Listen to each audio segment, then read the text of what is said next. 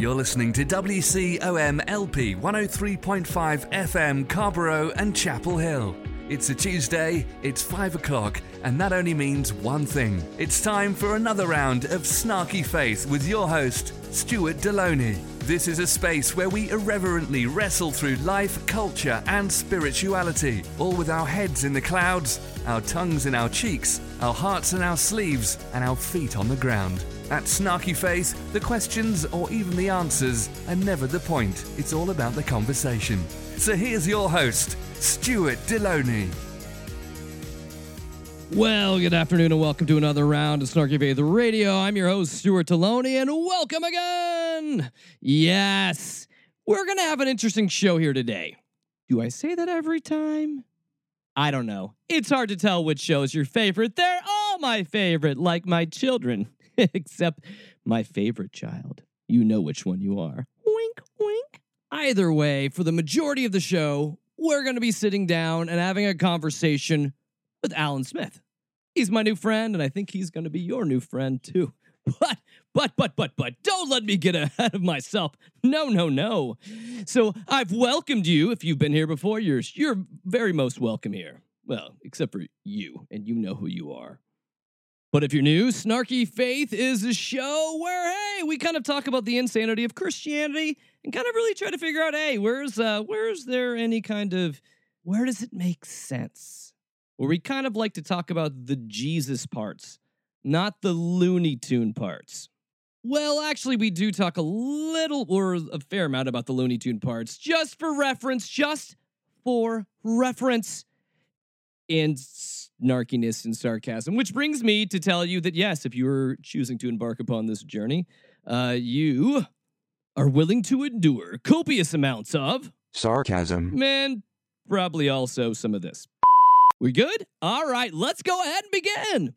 I mean, and the best place to begin, if you're asking me, like my opinion, like if you'd actually like to know, I mean, if you really want to know, I think we should go ahead and start with the Christian crazy of the week. Here we go.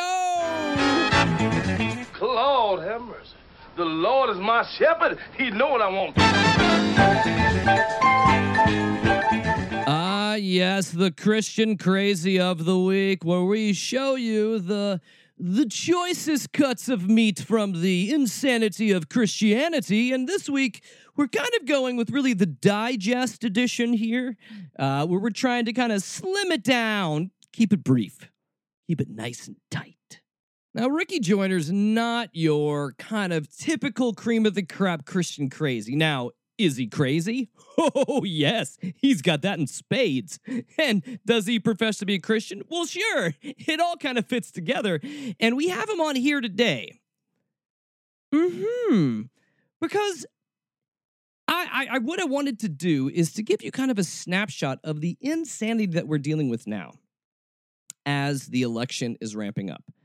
The the craziness that the conservative Christians is something that we need to be aware of. And as much as I like to make fun of these things, and we'll do that, don't worry about it, it's also kind of scary when you begin to hear these people that are trying to raise up people to do acts of violence. Uh huh, uh huh. Yeah. Rick Joyner, so if you don't know who he is, don't worry. Don't beat yourself up. I would rather less people know who he is, but for these purposes, he's free game for us to mock. No, he's in charge of Morningstar Ministries. And by chance, Morningstar Ministries, you know what they had done? They purchased Heritage USA. If anyone, anyone, anyone, Heritage USA was from PTL, PTL, Jim Bakker. Jim Bakker did a bunch of weird stuff with people's money and uh-huh, Ponzi'd it. Mm-hmm. Yeah, yeah.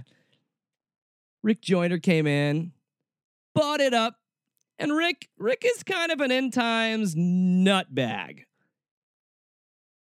But you know what? I'm going to let him say some of his crazy for now because we're doing this here.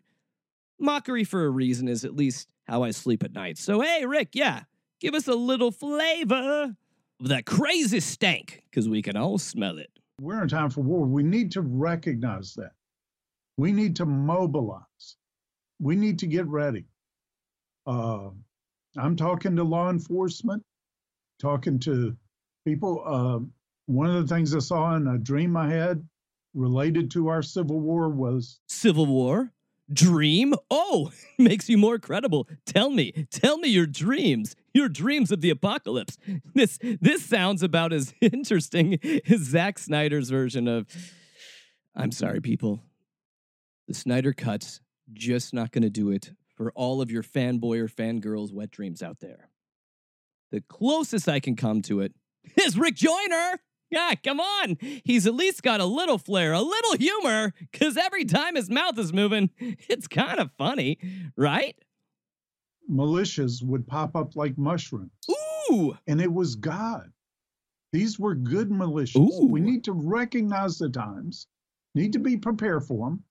If God's people don't become a part of the militia movements, uh, the good militia, the bad people will take them over. so there's the good militias and the bad militias, and we just need to go as Christians and go lead militias because that's in the Bible because Jesus loved militias. I'm not too sure where you're going here with this, Rick, because it doesn't sound very New Testament. Not very kind of Jesus self sacrificial, like Jesus loving others. Doesn't really, I mean, I'm not really sure your theology and how you're reading scripture. Oh, wait, go ahead. You can do it. Tell me. Tell me exactly what Jesus said. Well, Jesus himself said, There's going to be a time when you need to sell your coat and buy a sword. Now, that was a physical weapon of their day. And we're in that time here. We need to realize that. So, all joking aside, crazy bullshit like this is why we do the Christian crazy because he, well, I shall show you in a very quick example here of how Rick Joyner has no idea how to read scripture, but I'm pretty sure he owns a concordance. So, the sleight of hand that Rick is performing here is the fact that he is quoting from scripture. He's quoting from Luke 22 uh, when, and this is giving you a little bit of context, Luke 22, after the Last Supper, Jesus is going to go to the Mount Olives to pray. We're kind of moving along that he's going to die soon, part of the narrative. Yes. Okay. So Luke 22, 35, Jesus tells them, the disciples, When I sent you out without a purse, bag, or sandals, did you lack anything? Nothing, they answered. And then he said to them, But now, if you have a purse, take it, and also a bag. And if you don't have a sword, sell out your cloak and buy one. This is it. So Rick Joyner is saying militias make sense because Jesus said for us to go and buy a sword. Easiest way for me to sum this up was that during that time, being able to travel with a Roman sword was a very common thing when people traveled throughout the countryside. Fairly common. It's not a huge sword, it's uh, under two feet. It's just something that most people carried. That was called a Roman sword. Fairly common for that to happen, right? Um, Jesus is also in this context speaking about, hey, when I sent you guys out before, you guys were fine. I sent you out, God took care of it, you did your own thing. You guys gonna go out again? That's going fine. Yeah, you can take that with you. Good. Just go, be safe, go out and do your thing. That's it. Form a militia? No. Go out and kill people? No. No, no, no, no, no. None of that. None of that is true. None of that is true. None of this has to do with military or anything. Anything at the matter. You could even say it's malicious. But the fact of the matter is this his reading of scripture is is devoid from reality. None of this has anything to do with what the disciples have been taught. First and foremost. Secondly, this isn't even part of some sort of orthodoxy or orthopraxy in the early church. It just doesn't make sense in context. And I'd like to remind dear Mr. Joyner this. It comes from Revelation. We want to get and play that game. Revel- Revelation 13:10. If you kill with a sword, with a sword you must be killed. And here is a call for the endurance and faith of the saints. You see, the heart of God tells us to keep going, to keep having endurance, to keep doing good. Because that is the heart of the kingdom of God. It's that simple. No militia, just Jesus. It's pretty easy. All right. Yeah, you got it. I think you got it. Hey, now let's go ahead and move on to our interview. Today, I've got the privilege for sitting down, having a conversation with Alan Smith. Alan Smith is an ex evangelical pastor. He's also a freelance writer. And I'm, I want to go ahead and extend this. I probably think new friends. This is a new online friend here. I mean, it may be too soon. Uh, maybe I'm jumping the shark on this, but uh, but yes, new online friend that I that I've met recently. So this conversation shall be interesting enough uh, because I also feel like a bit of this is going to be just us kind of uh, getting to know each other. So in the midst of of, of getting to know Alan, hopefully we're just going to have a good chat here today, Alan. Right? How are you, Alan? Yeah, Sorry. Look forward to it. Yeah, Yeah, I'm really awesome. excited to be on the program with you. Thanks for the invite. So, Alan, like today, I kind of uh, we're going to kind of be talking through some different um, some different ideas, and and I had uh, I kind of got to know you online a little bit through some of uh, one of your side gigs that you're doing. Uh, you've got a YouTube channel where you're doing um, really just teachings that I kind of like that you're just you're unpacking things. Uh, that you feel like evangelicals, I think, need to either be challenged on or need to kind of understand better. Would that be correct? I think that's very accurate. Challenging evangelical assumptions. That's kind of my like my that. goal. Yeah. So challenging evangelical assumptions. So for a person, um, I want to get into your story a little bit too, because you were a pastor, an evangelical pastor for 25 years, and so we're going to pick through your brain a little bit, uh, talking a little bit about the evangelical brain today, um, Sure. Uh, or the former evangelical brain. Maybe I should Uh, way. Recovering, recovering. recovering, recovering. That's it. We're we're all there, brother. We're all there. so um, so yeah, Alan, tell us a little bit about your story because um, I, I always kind of find it interesting for for people that have gone through this kind of journey in faith to where at least for me it was like you kind of enter into ministry because you feel like you need to be doing this thing for god and then you kind of get caught up in like the institutionalized uh, bs of ministry and then you start to ask like questions and stuff and then eventually your time will probably get pushed out for asking Right. too many questions so so that was kind of my experience but i want to kind of talk through some of yours so yeah tell us a little about your story Yeah, I think I probably resonate with a lot of your story. I, I grew up in you know the 1980s, early 90s, uh, charismatic evangelical. Uh, it was it happened to be United Methodist Church, but it might as well have been a non-denominational charismatic evangelical church in its flavor, and uh, very much uh, you know purity culture uh, in the days before uh, How I Kissed Dating Goodbye even came out. You know, we could have written it. Uh, it was very much, you know, every year at camp, burning all your secular CDs because they're the devil's music, and then having to replace them all a few weeks later. You know, it was that kind of thing. And you know, I really love the Lord. I, I had some encounters with God growing up, and it was very genuine. So my faith was uh, not by no means mature, but it was genuine and uh, but I was in a social culture where, you know, if you really love Jesus, you went into ministry.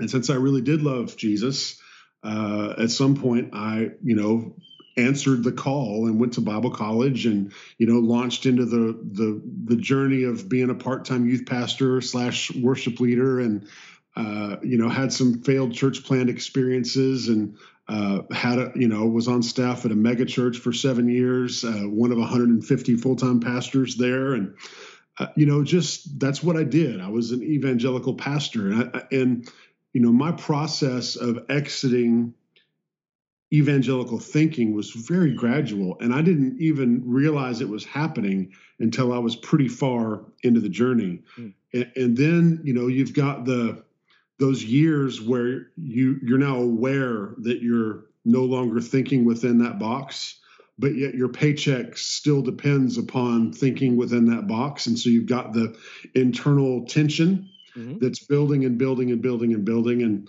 you know there's aspects of that i really handled well and aspects of it that i, I really mishandled in, in some significant ways but you know it, it eventually just came to a head and you know about a year and a half ago i resigned from the uh, my position as a senior pastor in the church I'd planted.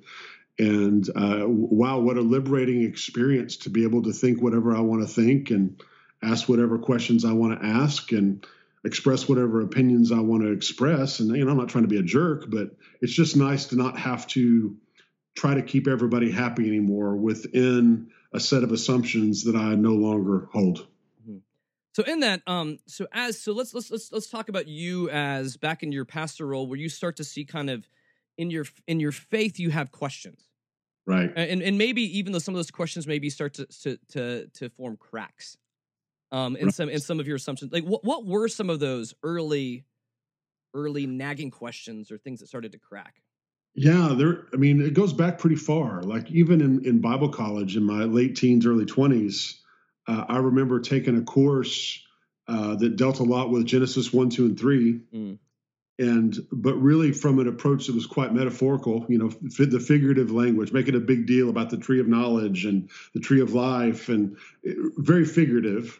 But the overall college had a had a fundamentalist approach to young Earth creationism uh, and so there was a tension even there from the way that class was approaching scripture to the way that I was being required in the Bible college to approach scripture. And, and so e- even then, what I noticed in myself was an appetite for thinking outside the box. Mm-hmm. You know, and I've got enough of a love for science, not that I'm a scientist, but young earth creationism was never something that I could you know get my head around as a, as a thing. And uh, you know my grandpa's a physicist and my uncle's a physicist and my cousin's a physicist. And i just had enough science crammed into me as a young man that i, I never could go there. But it, it's not just that i shifted opinions and rejected young earth hmm. creationism. With that comes a shift in how you approach scripture itself where the literalistic approach is to some degree abandoned. And then once you start applying that less literalistic lens to other aspects of Scripture, then different things begin to shift. Like I remember in my uh, probably my early 30s, uh, you know, I know all the verses that talk about what women can't do in church. right? And I grew up in church settings where they were pretty strictly applied. You know, women were allowed to do children's ministry or women's ministry, and that was about it. Uh, but then you start taking that different set of lenses where you're not quite so literalistic and you're willing to look more at the culture and the original audience and you're, you're just it's a more of a critical approach to the text itself and you apply that and all of a sudden you know you you can have women elders and you can have women preaching and, and you and you have ways that you look at the language maybe that's not what paul was quite getting at and mm-hmm. and, and and that was okay it was like within my evangelical circles, empowering women was uncomfortable for some, but generally embraced. Hmm. Uh, not in every setting, but generally. But then you take that same lens and start applying it to, you know, Romans one when it comes to what it says about homosexuality, and you start at you, you eventually reach the boundary of no questions allowed. Mm-hmm.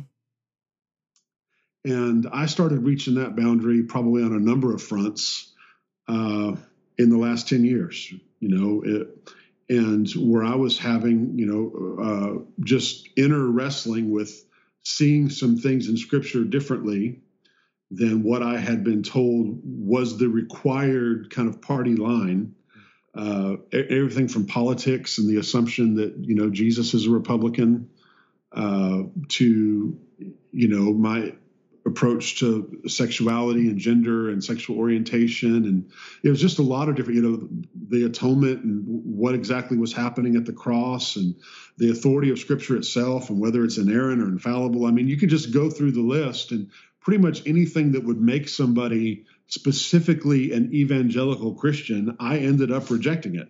Hmm. uh, not that i am not a believer in jesus anymore. Uh, it's just that Christianity is a lot bigger than evangelicalism. Mm-hmm. And, and so I've I in my deconstruction, I didn't become an agnostic or an atheist or anything or an unbeliever. Uh, I still consider myself very much uh, a Christian, but definitely not an evangelical.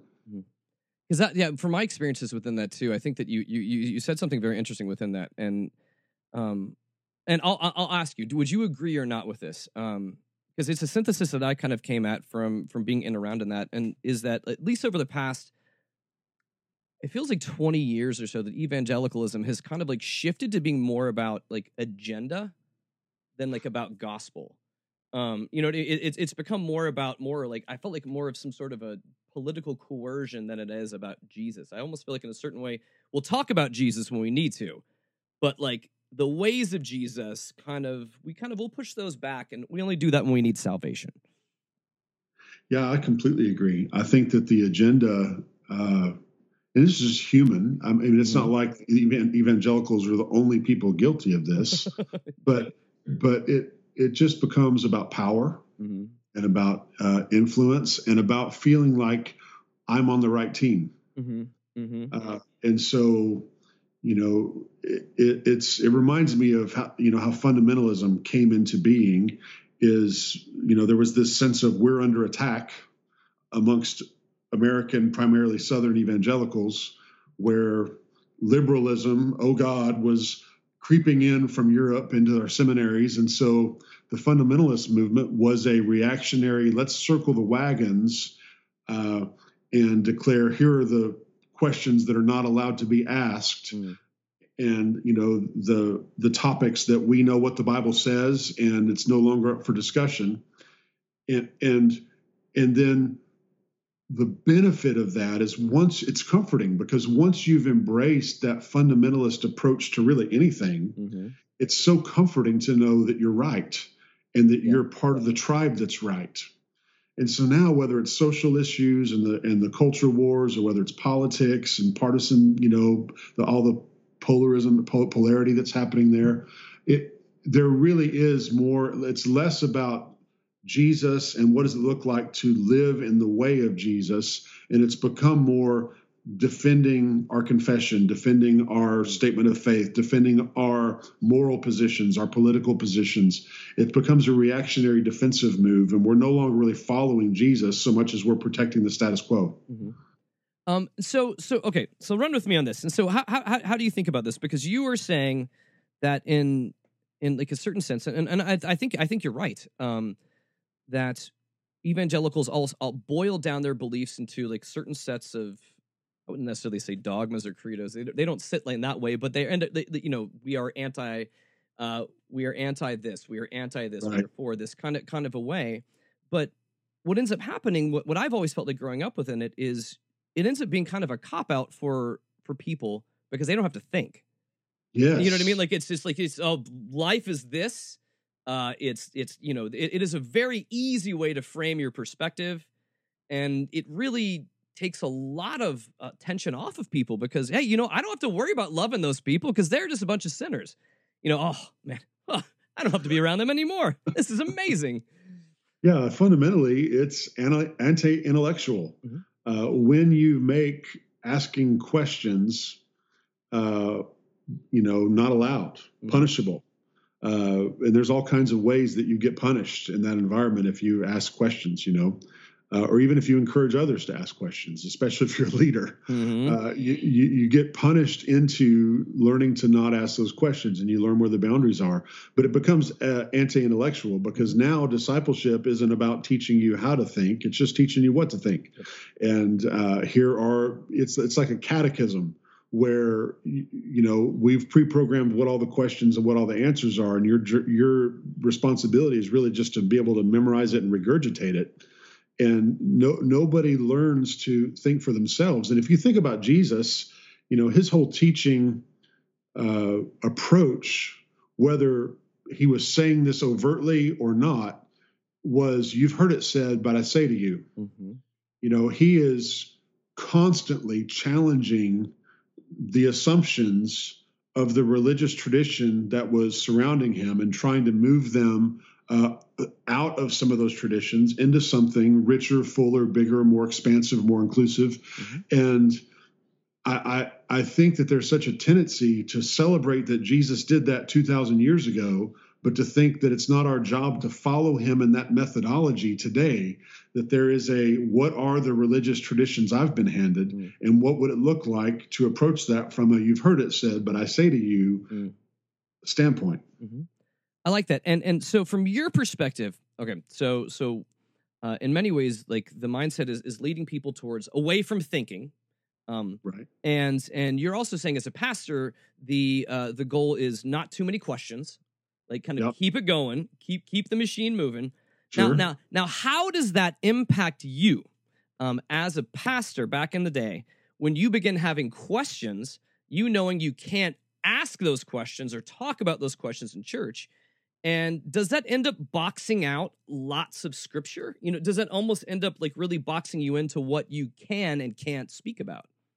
Totally. Uh, and you know, you learn that trial and error. Uh, you you learn it when you get up and you preach your heart out, and somebody leaves the church, you know, or, or they quit giving. Uh, or they call that meeting, you know, where, hey, you offended me because you said this, and you know, I, I I remember even uh, I was with a close friend that I mentioned, you know, that I, I, no longer believed in kind of the traditional evangelical view of hell and eternal conscious torment. And him and his family left the church the next mm-hmm. week, and they were close friends. Mm-hmm. And so, how it affects you is it it it, it affects the institution. Mm-hmm. You know, it's you, you have this when you plant a church, especially you've got this idealistic, you know, idea that you're going to plant something organic you're going to plant something non-institutional. We're going to do it different.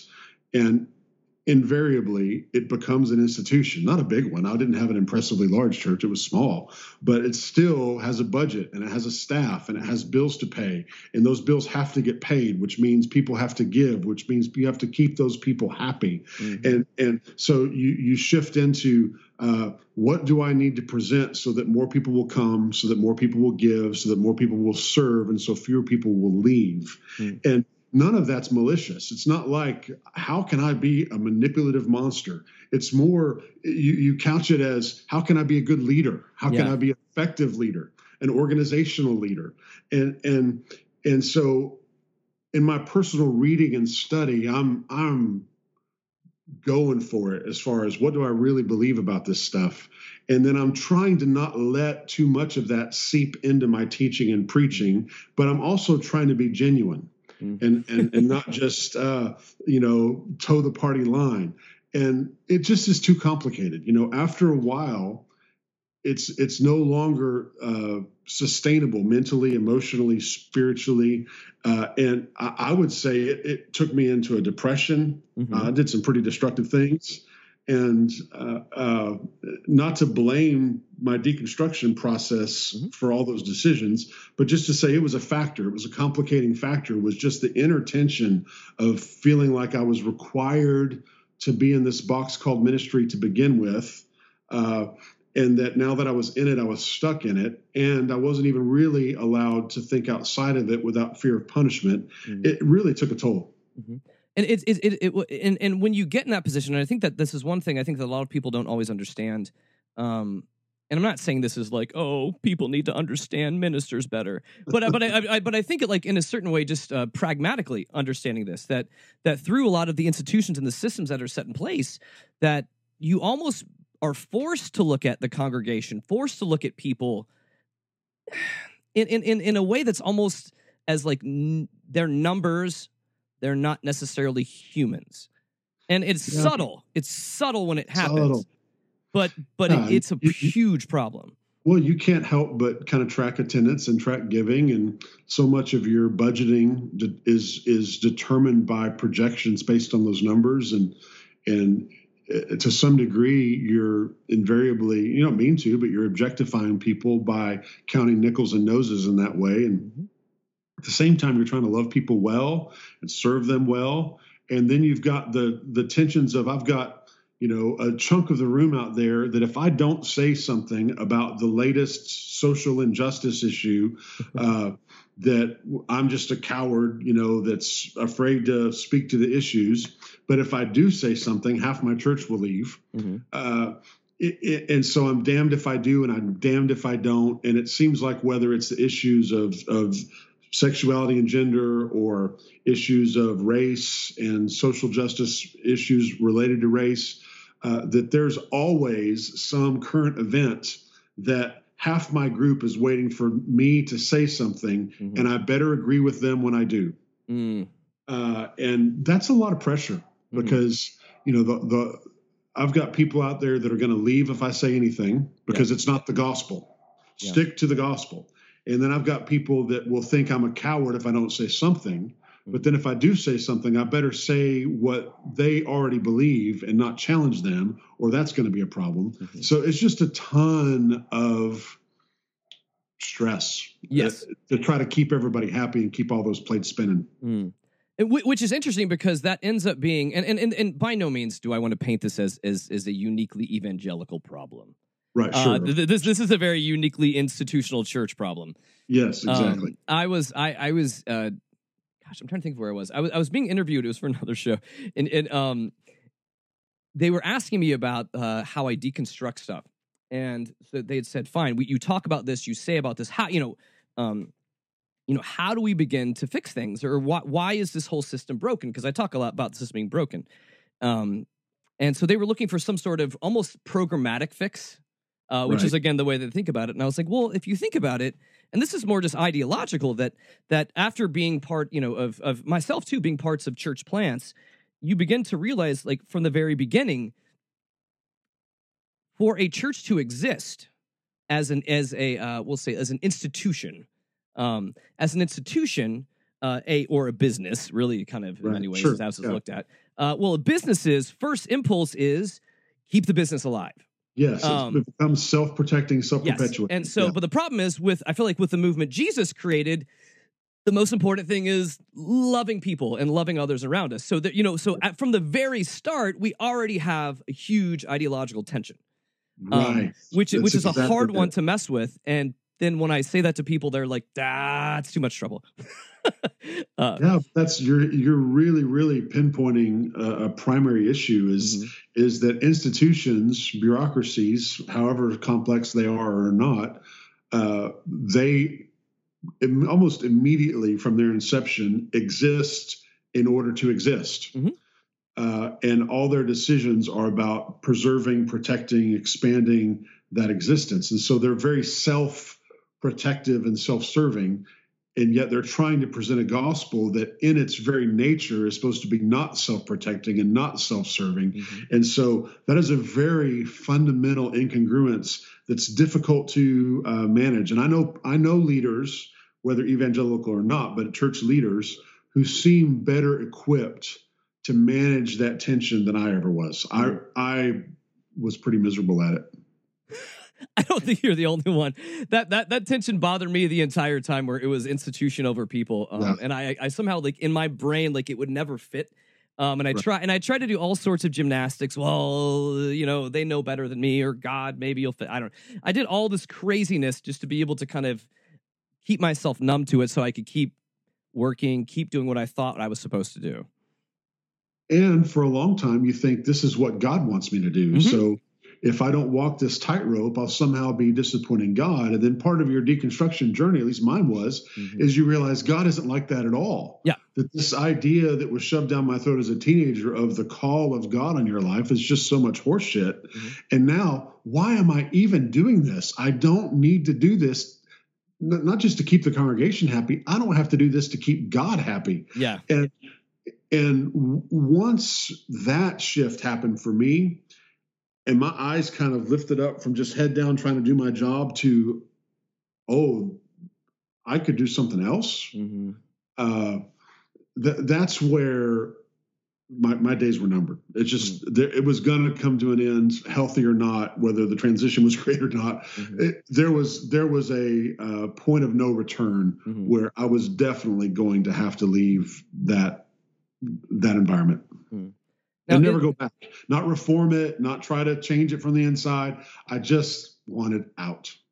and sometimes that's the best way. I, I feel like I've I have for the, I've been a part of different organizations where I was had gotten to myself in a position of you know on the leadership boards and things like that too, where you want to push that change, but Right. eventually, and many times, I always come to the point of realizing they tolerate me here in this position, but they would be happier if I wasn't pushing against this. I had to go back. I met with the current pastor of the church that I founded, uh, and I just had to apologize, you know, for a number of things, but re- relevant to what we were talking about. I just had to own that for several years, I had had a covert agenda to lead the church in a direction that was different from what we had covertly or overtly told people. Mm. And, and that inconsistently it, it wasn't uh, that inconsistency it wasn't malicious in its intent but it winds up being manipulative in its practice. Yep. and people feel that whether you intend it or not. And so people felt manipulated in ways that now looking back i totally get it i totally see it. Uh, but at the time i was just trying to juggle everything and balance everything and keep everybody happy. But i definitely was going down a road that was leaking into my leadership in a way that was trying to welcome that, encourage that, nurture that way of thinking in others. And people were like, wait a minute, this guy's leading us somewhere we don't want to go, and it's Mm-hmm. different than where he said he was going. Mhm. And so that disingenuousness of the leadership was just, it was a cancer in me, and it ended up really hurting a lot of people. And I had to just go and say, hey, it was wrong. You know, not, I, I, you can have right opinions and be wrong in the way you try to shove them down everybody's throat. And I was guilty of that uh, and just had to say I was sorry. Now, now for for people out there too, like listening on the show, because we've got folks that are that are anywhere probably from still in church towards people that are very far away from that. Um, Right. Usually, when people are very far away from that, it's it's for a reason. Um, Right. uh, yeah, yeah, they've been pushed to that place, but um, especially in regards to this, and I think this is this is what a lot of people uh, have struggled with, um, especially over like the Trump administration. Ever since Trump has been, what uh, in his own fiefdom of uh, yes, since his own Yeah. rule has been going on, is, is the fact of I, in many ways I feel like how much it has ruined. And this is evangelicals do not see this. I talk to them a lot, and they get really angry when I say this. But I'm like, do you do you not realize that that it is not Trump's fault? But but Trump has kind of have become the face of this this thing that is just the disgustingness, the hypocrisy of evangelicalism, of conservative Christianity, especially in the way that they've worshipped him. And I feel like it's finally come to a head.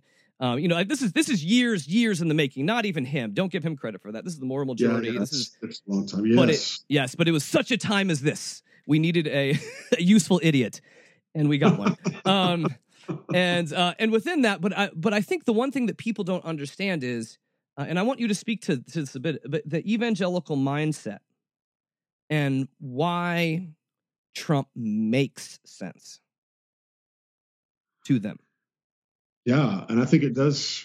It, it does go back way before Trump. Trump Mhm. is a symptom; he's not the disease. Uh, I, I think it goes. We touched on this before that there is a gravitation. It's human towards power, and you know, whereas what Jesus talks about in the kingdom has to do with serving, selflessness. How can I get smaller? How can I get lower? How can I sacrifice myself for others? Uh, human power is always a power that comes with muscle, with military power, with uh, influence, with the ability to punish, with the ability, you know, even in a, you know, a softer version of it, which our government intends to be, there's still the the threat of punishment that is ultimately how we control and get people to pay taxes and follow our laws and and all those kind of things. And so, uh, the failure to recognize the incongruence between uh, the the political power, which is always a power over that controls, and kingdom power, which is always a power that comes underneath to liberate. And there's no Venn diagram where those two things overlap. Uh, it, they are incongruent. They are oil and water. They do not mix. And I remember even in my childhood, as the you know moral majority came into power, that there was a sense in which we felt like the kingdom of God could come and be manifest if we just voted the right way and got the right politician and the right party with the right platform into power. And you could talk all day about the pros and cons of one party platform over another. I'm not even talking about that. If we could just get a better platform, then it would work. I'm saying fundamentally, it does not work. Uh, there is no, you know, Jesus is Lord or Caesar is Lord, and you can't have a, a blend of the two. And I really think since Constantine, we've been trying. So this is not a new thing. Uh, and Trump is just, to me, uh, th- that trajectory taken to the point of ridiculousness, where now everything that the major- the moral majority was about, he misrepresents and is a distortion of, if not the complete opposite of. And yet he's God's man simply because he, you know, it's like he has an R next to his name, and that's it. Mm. Uh, because he chose the Republican Party, uh, which has the platform that endorses, you know, anti Roe v. Wade as the solution for abortion. Uh, that and, is going to supposedly this is what they all say put in supreme court justices that will overturn roe. Now this becomes the way that the kingdom of god is going to come and if you don't vote this way then you hate babies. Mm-hmm. and, and, so it's just it becomes cartoonish uh, because it's way more nuanced and complex than that. And and i believe in being a good citizen. I'm going to vote in november. I'm not mm-hmm. uh, but there's a failure to recognize the limitations of political power. And we need to have a separation where we recognize the kingdom is something other. Mm. Uh, and there is a sense among evangelicals, especially uh, in the South anyway, in, in my context, that equates if you're a Christian, then you are a Republican. And I think that that's borders on heretical you know, uh, uh, you know that kind of nationalism, that kind of uh, American exceptionalism, that kind of you know Monroe Doctrine, manifest destiny. Uh, you know, we're kind of the new Israel. We're God's chosen nation. All of that is rooted in that way of thinking, and so it goes back a long, long way. Mm-hmm. It, it, it's rooted. It's white supremacist. It is. It is. It is in so many ways, and that's and and what I've often thought about, and and I think we even talked about this a little bit earlier, being a, and I'm not, I'm not, I'm, I don't want to just sit and paint people and say that they're intellectually lazy, um, but I also I would say like I feel like it's not intellectual laziness, but I also feel like it's like m- ministerial laziness uh, for many Christians. I feel like for the call of Christ onto people's lives, for us to be able to go and to do, to be Jesus to our neighbors and things like that. I mean, right. I, I, think those simple calls to us. I think modern day like uh, the way that the modern day church has handled it is I don't know. We don't want to push people too hard. You know, we, we want to keep them comfortable because when they're comfortable, they're giving. And if we want to really tell them, like, because this is, I've said this a bunch of times recently, but like, the thing that grieves me the most about the pandemic is this should have been like the most glorious hour for the church where, where pastors are saying, don't worry about our live streams. You guys, we've been talking about this ad nauseum. Go and just do the Jesus stuff we talked about to your neighbors. We're good. Don't worry about live stream. Just go. Just, just do. go. Yeah. Yeah. And and and instead it's churches like, oh, we can't meet. Oh, we can't have enough people here. I don't want to wear a mask. Uh, you know, where it's become it's we become very selfish. I mean, it's which again, like you'd said, is very American. Nice. the church is very American now. It's um, American. Spiritually, just kind of overweight spiritually, and just not very healthy. Not really understanding what the, the simplicity of the gospel. Yeah. Yeah consumeristic individualistic me focused all that stuff. Yeah. And when when that's how you grow the church mm-hmm. uh, and then it becomes institutionalized like we talk about and it, this is what you're going to get. You know you you get uh, not that not that I'm the be all end all intellectual. I, I'm not. I'm just you know read books by guys who are, but the the intellectual laziness that is part of the evangelical movement is is very stark to me. And frankly, uh, I see a lot of the same intellectual laziness on the progressive side, the mm-hmm. other side of the same coin. It, it's er, you know it's just the you know what is the Who lyric? Uh, meet the meet the new boss, same as the old boss. Mm-hmm. you you. Uh, you you you wind up with just a different version of fundamentalism where there's also a lack of thinking and a party line and a tribal where now I'm on the right team uh, and it it ends up being just as mean and mean spirited and unthinking as uh, a lot of conservative fundamentalism can be. Mm. I know, and you're you're actually you're absolutely right about that too, because I think that once, like you'd mentioned this earlier, this whole idea that the, the way that Jesus taught was, you know, you you've known this this is what you've been taught. Now look right. at this. And so I think right. that either wherever we're at, I think that we always have to be uh, challenging ourselves because anytime that we feel superior, we're comfortable. Um, and if we're comfortable, we know we're not doing anything good.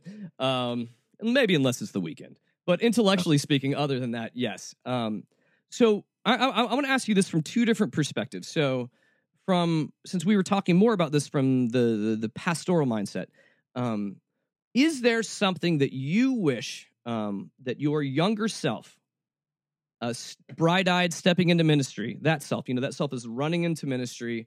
Uh, is there one piece of advice that you wish that person knew?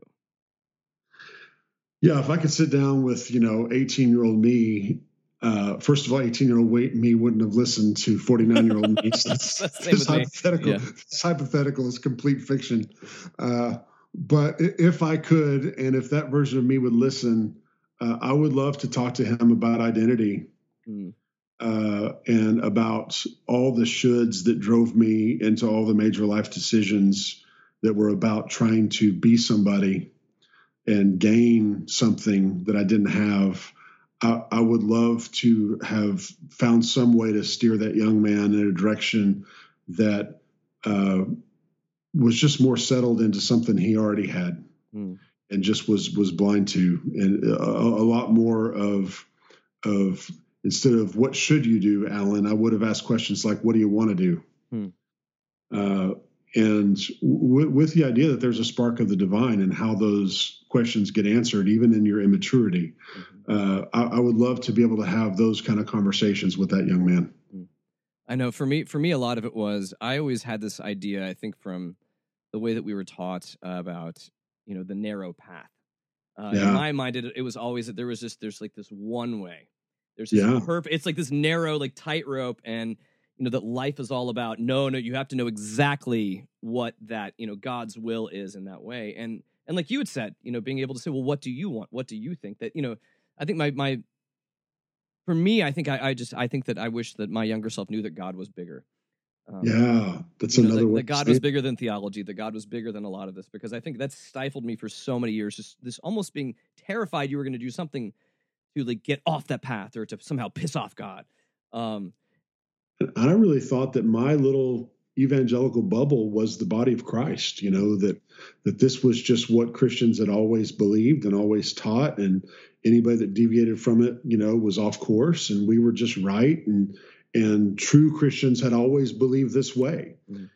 And to realize now, you know, if I could go back and tell 18 year old me about, you know, the Orthodox faith uh, in the East, and uh, you know, even to talk about the beauty of some aspects of Catholicism, and mm-hmm. to talk about the mystics or the Desert Fathers and patristics, and you know, just some things I've been exposed to now. Not that I'm an expert, but there's a beauty mm-hmm. uh, that is so much bigger than my little evangelical bubble that I thought was everything. Mm-hmm. Uh, you touching on God is bigger. You know, the reality God has created is bigger. You know, there's there's truth to be found in Buddhism. Mm-hmm. Uh, and there's truth to be found in Islam. And though, you know, I, I, haven't abandoned the exclusivity of Christ, I certainly have had my eyes opened up to be able to see him in a lot more places.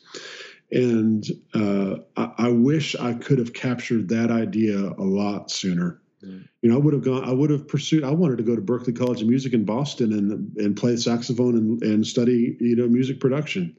Uh, that's what I wanted to do, but I felt called to ministry and and i have some gifts you know that that that suited me in those spaces and so it worked but uh, it's not what i wanted to do and it, whether it was the right or wrong thing to do the thing that fueled me was this sense of fear that i was going to miss out on the will of god. And fear was a terrible fuel for that whole journey. And i spent way too much of my life trying to get someplace fueled by fear that fear can never take me. Mm. No, you're right about that, and and, and I think because of that fear, it it kept us in a safe bubble, um, which which I find eh, that that which I find really funny right now because if you watch, I hope you didn't waste time watching the RNC um, a couple weeks back. But but one thing I the, the watch one second of it. good, good, good. So I, I saw recaps, but it was that it was enough.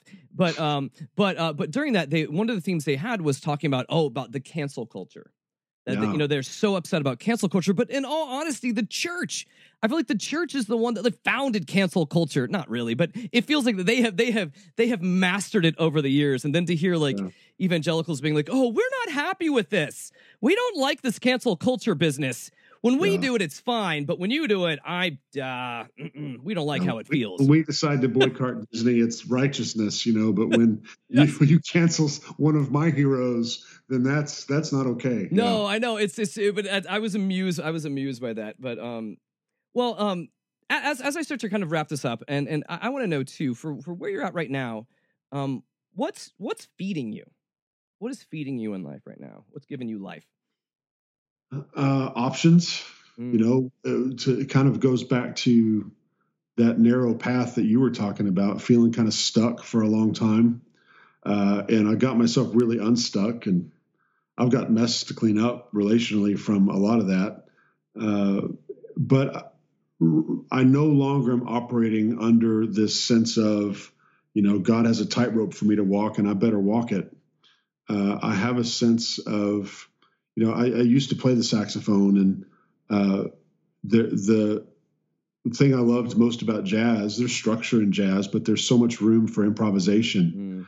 And I think that becomes a metaphor for the way we were designed to live. That, you know, there's structure, there's principles to live by, but there's a lot of room for what's in your heart and can you find a way to express that. And so, you know, I do this YouTube channel and, uh, and, and to prepare for that, I do a ton of reading and, uh, you know, I don't get a dime from it. You know, I think I've got 50 subscribers, so I'm not anywhere close to monetizing this thing, nor is that the goal. Uh, and very, it's not. I don't have a big crowd. I'm not getting a lot of attaboys uh, for it, but I just enjoy the process of, and it does feed me to be able to ask the questions, to challenge the assumptions. Uh, to, to at least introduce to the few people who are going to take the time to, to, to watch and listen that the reality God has created does leave a lot of room for improvisation hmm. and and freedom and that's a beautiful thing and it's it's and it's worth leaning into that aspect of the world God has created and that that right now is really feeding me I get a lot from it. Well, that actually that was one of the most beautiful ways. I was going to try to uh, ask you more questions about the show, but I think you kind of uh, you encapsulated what you're doing um, through a lot of the teachings, and and even within that, like I know your most recent one, just to give people um, uh, an idea um, of what kind of content that you're putting out there, and I'll put links for this too in the description on the show. Uh, if you want to go find his YouTube channel, Alan's YouTube channel there. But like your newest one was called Hell. I don't think that word means what you think it means. So what would be what would be your what would be your little 30 second synopsis of your your uh, your latest teaching? Yeah, well, you pull up your King James Bible and it just says hell in all those verses. And uh, but underneath that English word, it could be it could be Hades, which is a very Greek concept with a lot of imagery and assumptions that are packed in there. And then you've got Gehenna, uh, which is a very Jewish idea. Uh, and then you've got the link between the Jewish Sheol and Hades because of the Septuagint. And then you've got Peter talking about Tartarus. which is where the Titans were imprisoned by the Olympians. and it's right there in our Bible, uh, as if we're supposed to just assume that that's okay. And the whole point of the teaching isn't, you know, and I, I tell you this is this is my view about it, and so I do present that. But the point is, I spent my whole life being told that the Bible is very clear in what it teaches about hell, and at the conclusion of the teaching, it's obvious that the Bible isn't very clear in what it teaches about hell. And to me, I love that. I love the mystery of it. I love the conversation of it, the wrestling of it. Uh, I, I, love that the Bible is not neat and tidy, but it's messy and complicated, and there's a process and it unfolds. And uh, and so a lot of the teachings I do are about that sort of thing, where I'm going to take an evangelical assumption and just beat the hell out of it with the Bible mm-hmm. to the point where if you want to be biblical, it's difficult to pretend that that's as simple as you were once told. Well, Alan, I just want to thank you so much for your time today. So, Alan, if people are wanting, if people are wanting to find you or reach out to you, what, what's a good way to do that? Well, my YouTube channel is a great starting place, and uh, I don't know the URL for that, but he's going to put a oh, link yeah, to it in the I show will, notes. Yes. And then uh, WilliamAlanSmith.com is my little blog. And so there's a, a great way to find me there as well. Awesome. Well, Alan, I'd love to have you on again sometime too. I love, I love your humility. I love your unique voice, uh, and I love what you're doing too, man. So uh, I appreciate it. Anytime. Yeah. Thank you so much for being on here today, Alan. Well, that was fun, wasn't it? In the last couple minutes, I have you here on the show. For the last few minutes, I have you as a captive audience. Uh, no, um, I don't know. I wanted just to share some kind of a thought for you to walk out into the rest of your week with. And there is there's a song by Iron and Wine called "Walking Far from Home," and in it there's this line that's kind of just been it kind of hung in my head, and it just I don't know why I keep coming back to it, but it says it goes like this: It says, "In the country where the prayers are like weeds along the road." And in the same sense, I I hope that for all of us here listening that that our prayers, that our good deeds can be as plentiful and can grow as well as weeds um, do along the sides of the roads in our community. And and it, it just it just reminds me of, of what Paul said several times throughout the New Testament. And he said it in different ways, but it, it really kind of comes down to this. Never tire of doing good. Don't become weary in doing good. You are making a difference. Continue, continue, continue to let your goodness be plentiful like weeds along the road. Continue to do the good that you know that you need to do. Continue to be the difference that people need in your lives. Continue to be the best you that you can be.